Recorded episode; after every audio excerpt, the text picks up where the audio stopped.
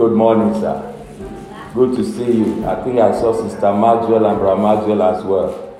You're welcome. God bless you. All right. For the past three Sundays now, we've been teaching and talking about the series of turning your pain to gain. The first part, we spoke about how we can turn your problems to uh, prosperity and posterity. Then we spoke about Joseph that turned his pain from um, unforgiveness, uh, from bitterness, you know, to gain. And also we spoke on the second part, part two, we talked about a man that God visited. He had so many troubles. He went through so many trials. He went through a lot of adversity and uh, God used him to heal all his friends. And God turned all his adversity into advancement for him. And the Bible records in the book of Job 50 that the later end of Job was better than his beginning. Praise God. So there is always a pain, there is always a gain in every pain that we are going through. Hallelujah. So, whatever pain and whatever situation and trials that you are going through now, please pray to God to show you the gain in that trouble, in that trials and adversity. This morning, I want to show you a man. Is the greatest man that ever lived on earth. Is the purpose why we are living. Is the reason why we are standing is the reason why we are alive today. And is the reason why we will be and we will continue to stand. Is a man that have no equal. We have not seen his type before. The man have no rival. Is the best. Is simply the best. He is the only son of our begotten father. And by his name the Bible says in Philippians chapter 2, verse 9 to 10, every knee must bow. Let's take our text from the book of Isaiah 53, verse 3 to 7. I will read.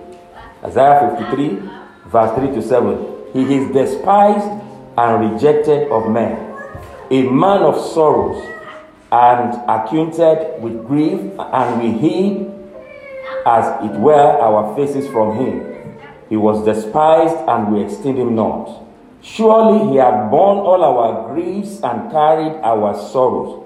Yet we did esteem, esteem him stricken, smitten of God, and uh, afflicted. Verse 5. But he was wounded for our transgressions, he was bruised for our iniquities. The chastisements of our peace was upon him, and with his stripes we are healed. Verse 6 All we like a sheep have gone astray. We have turned every one to his own way. And the Lord had laid on him the iniquity of us all. Verse 7, the last verse. He was oppressed and he was afflicted, yet he opened not his mouth.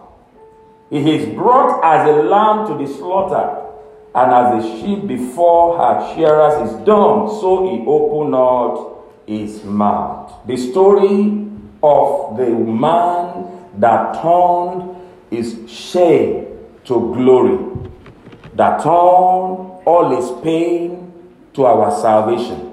That is the story of the man I want to share with you this morning. Turning your pain to gain, part 4. Turning your pain to gain part 4. In Isaiah chapter 9, verse 6 to 7, the Bible tells us in Isaiah chapter 9, verse 6 to 7, the prophecy of a child that will be, that will be born and the Messiah that will be coming to save the people of Israel. In Isaiah 9, 6 to 7, for unto us a child is born and unto us a son is given and the government shall be upon his shoulder, and his name shall be called Wonderful, Counselor, Mighty God, Everlasting Father, and the Prince of Peace.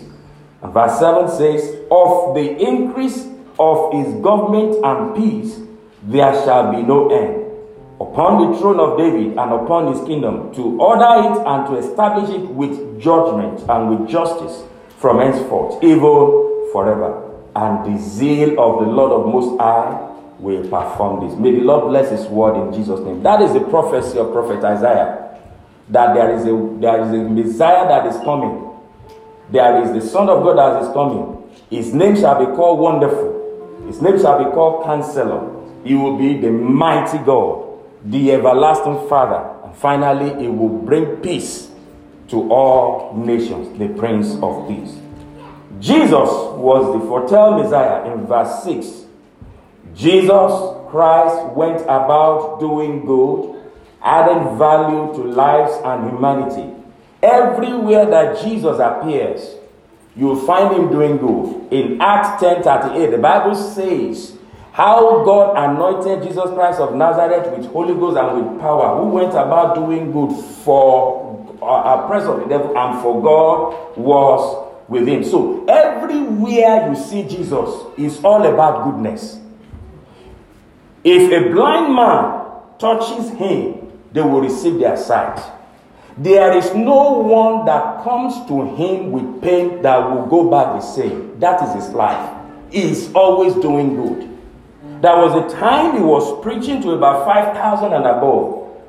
And it was so late. And he perceived in the spirit and said, If I send these people away, they might faint. What do I do? And because of a com- compassion, the Bible says he had compassion of them. And the Bible says he fed all the 5,000, not including women and children. That is him, Jesus Christ. He was always doing good, healing the sick, setting the captives free, deliverance everywhere, shows care, love, even giving people free food and free lunch everywhere, always doing good. Jesus was, was the approved and the only acknowledged Son of God. In Mark chapter 1, verse 11, the Bible says, And there was a voice as he was coming out of the water after being baptized. He said, Lo, beloved, my beloved Son, in whom I am well place. So he is the only beloved Son of God. That is how special Jesus is. Jesus was tempted like us in the wilderness by the devil. In Matthew chapter 4, verse 1 to 8, the Bible says, And the Spirit led him into the wilderness to be tempted by the devil for 40 days and 40 nights. He, he was tempted, and yet he overcome Satan.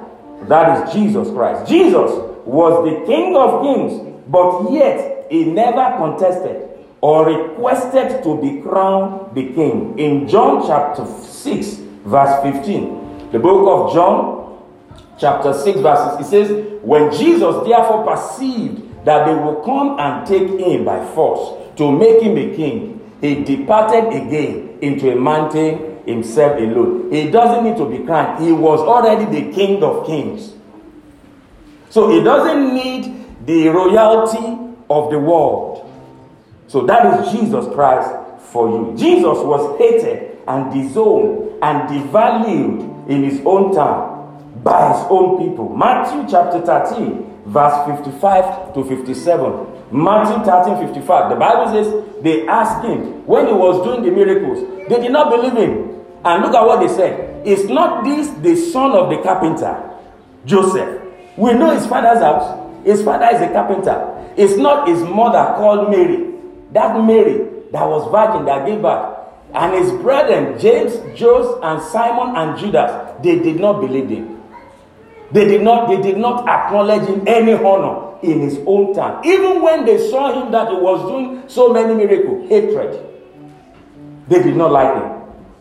He taught and led by example as a servant with humility. Mark 10, Mark chapter 10, verse 44 to 45. Mark chapter 10, verse 44 to 45. And he says, And whosoever of you will be the chiefest shall be what? The servant of all. He says, The Son of Man has come to serve and not to minister.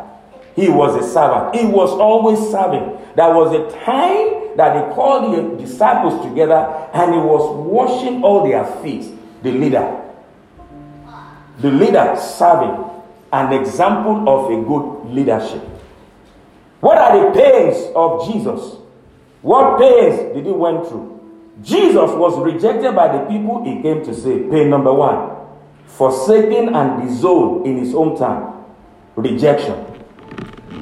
Can you imagine that being born in this particular town and having left for some time to go to another city or another country, and they've heard about your good deeds and they've heard about how God has blessed you and you have impacted life, you have added value to your own town, and now you are coming back to your town, and yet the people that you have helped, the people that you have raised, the schools you have built, the hospitals that you have built, and you appeared in that town, and nobody welcomed you, how will you feel as an individual?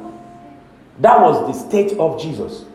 He came to his town, having heard all the miracles he did. They rejected him. You know what they did? We know him. Who is he? Are we not the same age with the senior brothers? We used to roll tire together when he was just two years old. Is he not? He uh, no, don't mind him. He was rejected. Rejection. Second pain. Jesus was denied three times by one of his trusted and close associates during his arrest. When he needed their support, but what did he get? In Matthew 26, verse 69 to 74, 75, you all know the story. Matthew 26, verse 69 to 75. Peter, the assistant pastor, he boasted and told Jesus, He said, If anybody will forgive, forsake you, you know me. Ah, you know my stand. I've been with you for years. You know my spiritual state. If anybody at all will forsake you, not me, count me out of it. Guess what? They arrested the leader. And about 12 years old girl saw Peter. Peter was, the Bible said, he stood far. You are meant to move close to your leader. You are meant to fight for him. He's too far. And the Lord said, Oh, you dressed like that man. You look like him. He said, Me? I have never met that man before.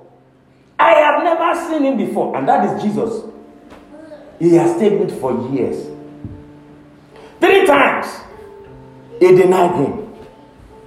And the Bible said on the third time, but he denied before and saying, I know not what thou said. The last time, and the Bible said he wept. He wept bitterly. That's the second pain disloyalty.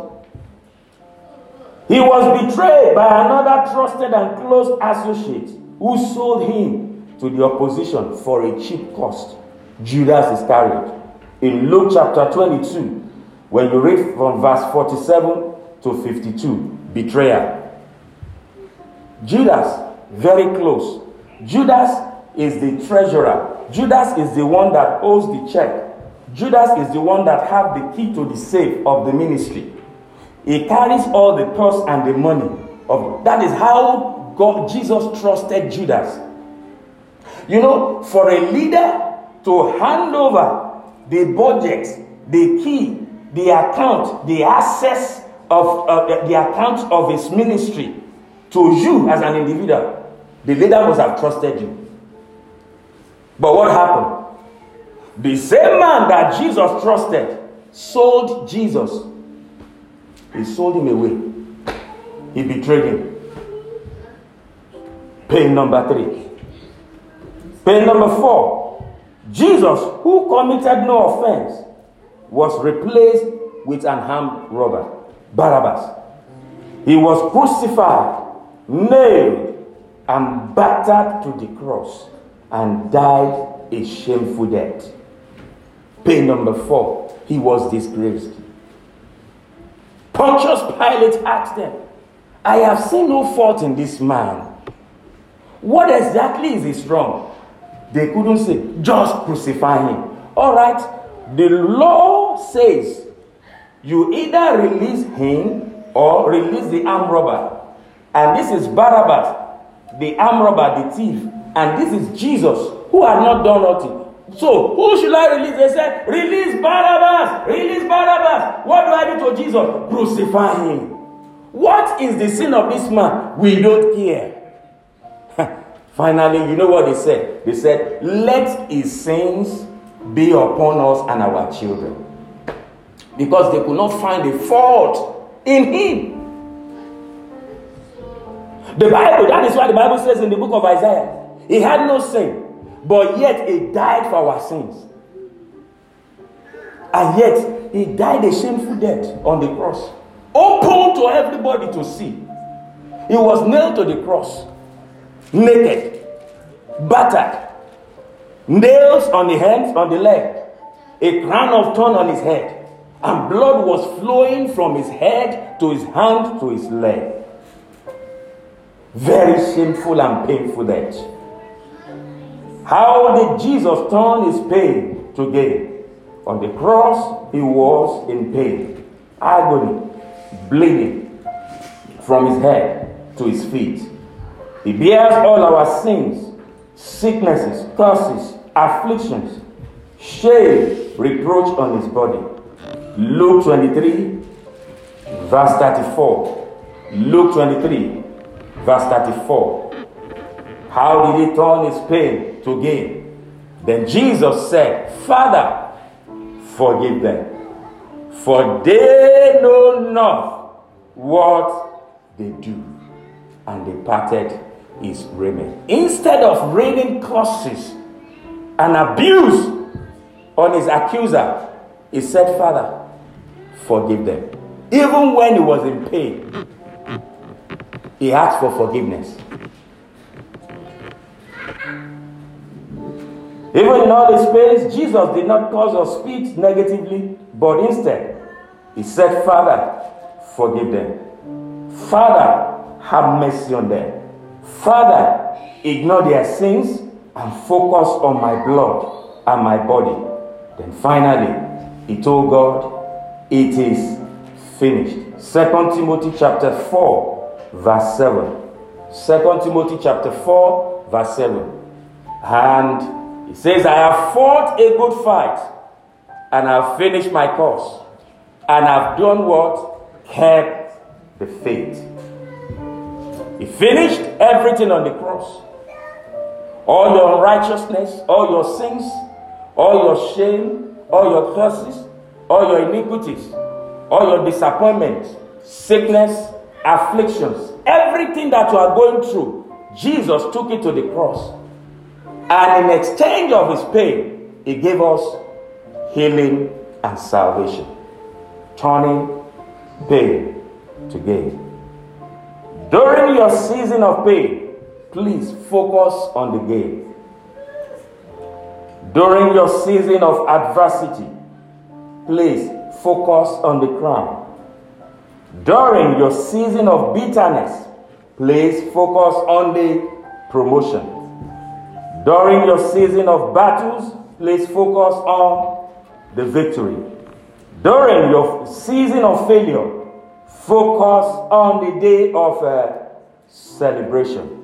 By the death on the cross, we all receive grace. Grace is what you don't deserve. Grace is what you are not qualified for. Grace is not something you pray for, but it's something somebody had worked for. Do you know what grace is? Grace is an unmerited favor.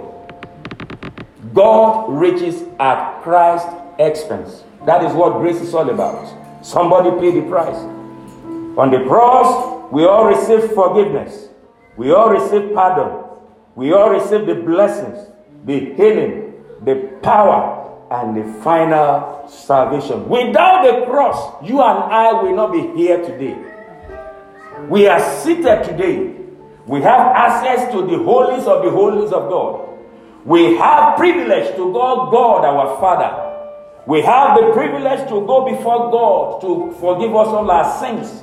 Why? Because somebody through his pain paid the price. And now you and I are enjoying the benefit of the pain. Philippians 2:10. Philippians 2:10, the Bible says, at the mentioning of the name of Jesus, every knee in heaven, on earth must bow. Romans 10 13. Romans chapter 10, verse 13. The Bible says in Romans 10 13, For whosoever shall call upon the name of the Lord shall be saved. Whosoever, whoever calls upon the name of the Lord Jesus Christ shall be saved because he paid the price with his pain, and now we are receiving the gain. I round up with this story turning pain to gain.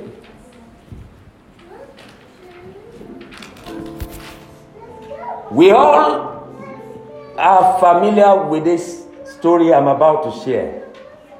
There was this story that was trending in the internet about three weeks ago or four weeks ago was a story of a mother that was trying to discipline his eight years old boy. Naturally, when you watch that video, the mom was trying to discipline the boy. But if you look at through that video, the boy was crying the boy was weeping. Maybe the mom was holding something. We were not, they didn't show that video. You understand? But the woman was threatening the boy. And the boy was weeping, Mommy, calm down. Mommy, please calm down. And he was crying. And the mom was saying, That is how you be telling me to calm down anytime I want to beat you. And he went again and sat and said, Mommy, this is how I want you to be calming down. On the, like this, be calming down. Mommy, calm down. And you know what? The guy was doing it with some gestures. Mommy, this is how I want you to be calming down. Calm down. But then he was crying. He was weeping. He was in pain. Turning pain to gain. You know what happened? As a result of the pain of that young boy, the parents are now celebrating. You know why? The governor of one of the states in my country saw that video and he picked that slogan and is now using that slogan in the state to tell every citizen of that state, even if you are going through the traffic, please calm down. If you are going through situation, please calm down. You know what? They invited the parents and that boy to the state house. Are you listening to me? Turning pain to gain. Not only that, the boy I'm telling you today, two companies have signed him to be an ambassador. So, number one, they have a free house, four bedroom, and that's about one year endorsement. Turning pain to gain. Listen, the young boy was being punished. In his pain, God used that pain for advancement and prosperity for the parent. Stand up on your feet. Stand up on your feet.